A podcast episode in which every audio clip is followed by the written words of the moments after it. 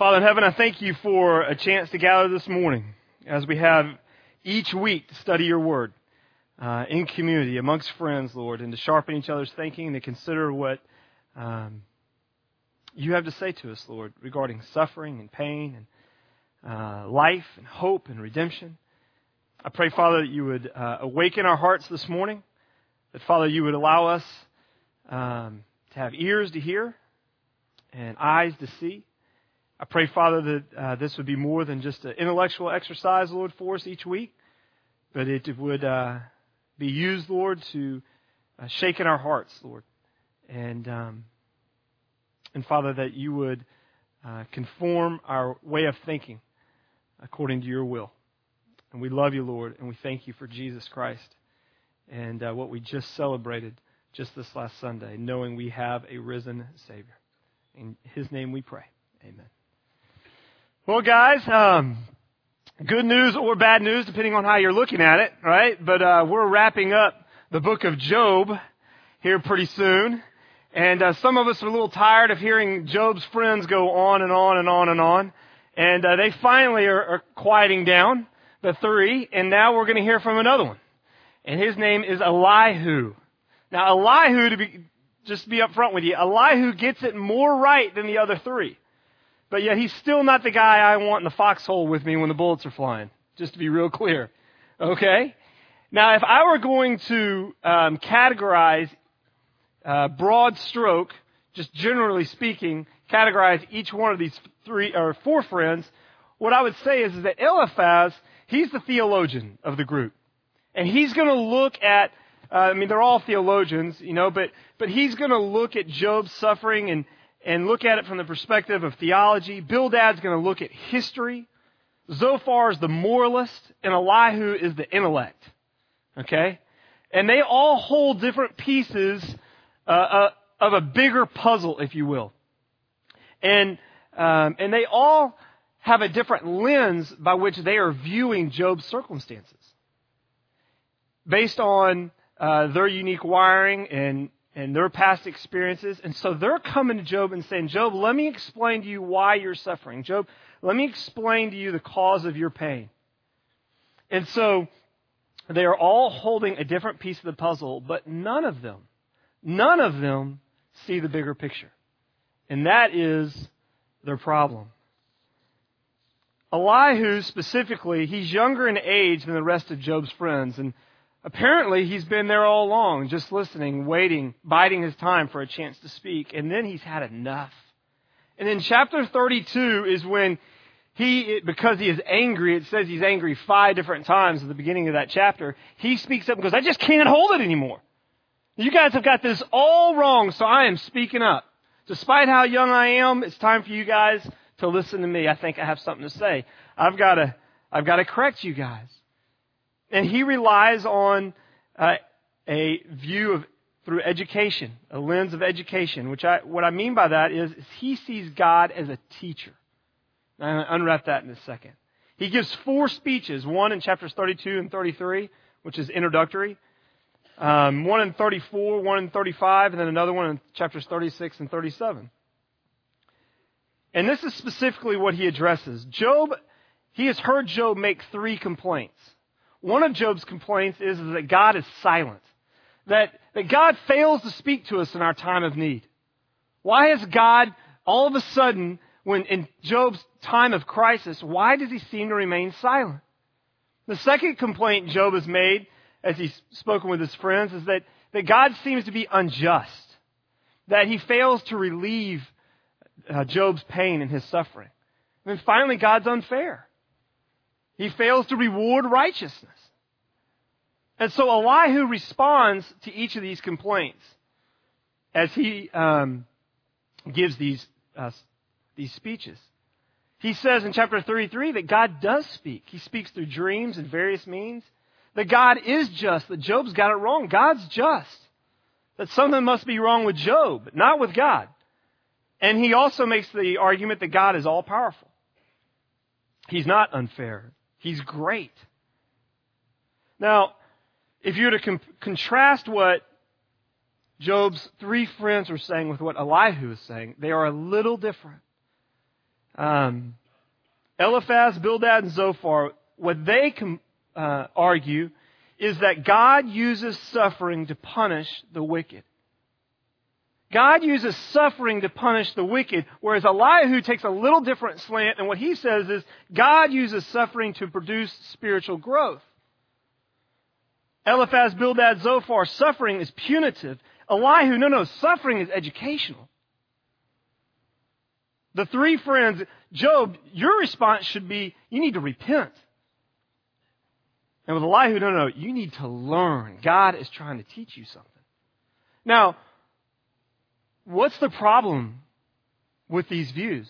Well, I could take you to places in Scripture that, um, which would argue that God does use suffering. He, he does use suffering um, sometimes to discipline us. That God does use suffering to produce spiritual growth.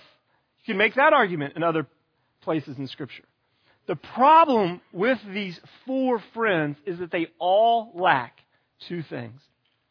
One is humility, and the other is compassion. They lack humility and they lack compassion. Again, I don't want any of the four in the foxhole with me when the bullets start flying. There are some things they say that are true, that ring true. That when you, when you hear what they say at face value, you go, you know what? Um, that's true the way you describe God. You have a right understanding of the attributes of God.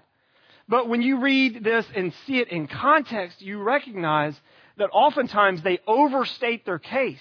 They lack humility. They think that they don't just see a puzzle piece or a couple of puzzle pieces put together, they think they see the whole puzzle. And that's their problem. And they lack compassion. They lack compassion for what Job is going through, feeling like what they need to do is just square Job away. Right? If they could just bring him to a point of repentance or a point in which he would learn, then all of his problems would be relieved. You know, they come with him with not love, although I think they started well, they, they quickly fizzle out. And guys, that's how oftentimes, frankly, I, you know, the, the ditch I step in sometimes. I come at matters only having a few pieces of the greater puzzle, right? And I lack the compassion I need to have. I lack the humility I need to have, thinking I see the big picture when reality is I'm only holding one piece. Or if I'm lucky, there's somebody else I know and he's got another piece and we put those two things together and they fit. So now we speak even more confidently. And it just so happens that these three friends plus Elihu, they started to see how these puzzle pieces fit together and so they spoke, tried to speak with Job with such authority. And yet we're going to see next week God's response to these four friends here. But they lacked humility and they lacked compassion. And it's a silly way of, of reminding you of what I'm trying to communicate this morning, but each of you, when you walked in, you got a little puzzle piece. And you, I want you to just keep it in your pocket today because you know there's going to be a point today where I want you to ask yourself two questions. The first question is simply this is that what area of your life do you need help in seeing the bigger picture? You know, you need to know there is a bigger picture. Some of us, we got that puzzle piece. We hate our puzzle piece. We hate where we seem to fit. We hate our circumstances, whether it's financially, whether it's emotionally, relationally, physically. We hate our puzzle piece. We don't like the lot we've been given. This week, particularly, I have sat there with my puzzle piece and I've gone, Lord, I don't like this piece. It pains me to look at other people and the peace they have. And some of us, I think, are in the same boat. You know, my cousin this week, um, I didn't know her well. She lived in South Carolina. True story. She's vacationing uh, with some other of her friends while on spring break. She's 18 years old, going to go to college next year. She's in the, riding on the back of a golf cart with friends to this resort area. The cart hits a bump. She falls backwards, hits her head on the pavement, and she is dead instantly at 18. 18 years old. And I just sit there and I just go, I, you know, I hate that puzzle piece. You know, when's it going to end? And, uh, you know, I just, I know that some of us are in the same boat. And it's not necessarily physical suffering, it might be financially right now. You hate your puzzle piece. But you gotta ask yourself, is there a bigger picture? And what's so great in the timing of all of this, what I love about where we are in the book of Job, is we just celebrated Easter. And Easter is a story of hope, and Easter is a story to remind us that there is a bigger puzzle. And that, little piece you have fits into a bigger picture. And the mistake we tend to make is, is we just think we have such a limited view, we just think it's just all about our puzzle piece.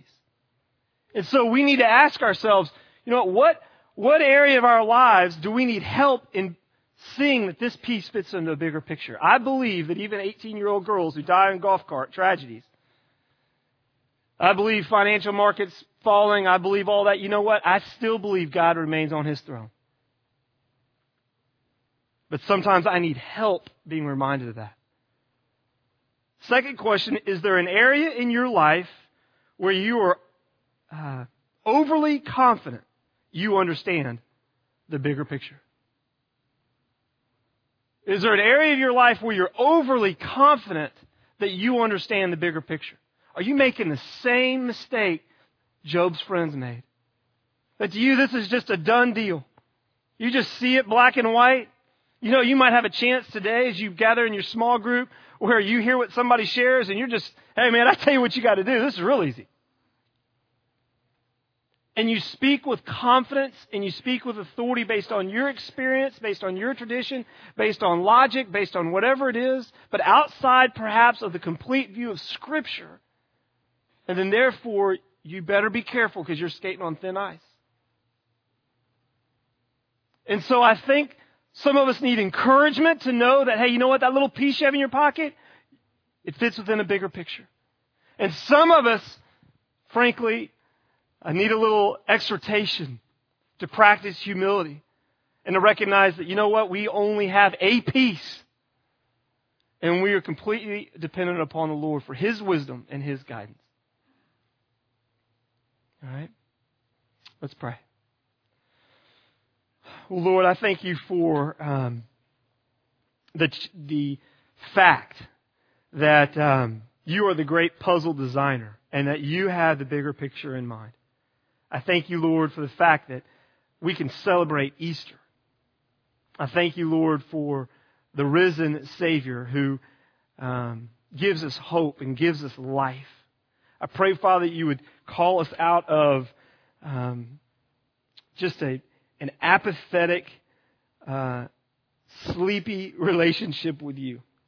I pray, Lord, that you would um, shake us, Lord, to help us count and number our days and to recognize that every day is an opportunity to invest in eternity. And I pray that we wouldn't be so short sighted um, by being overly focused, Lord, on uh, our to do lists.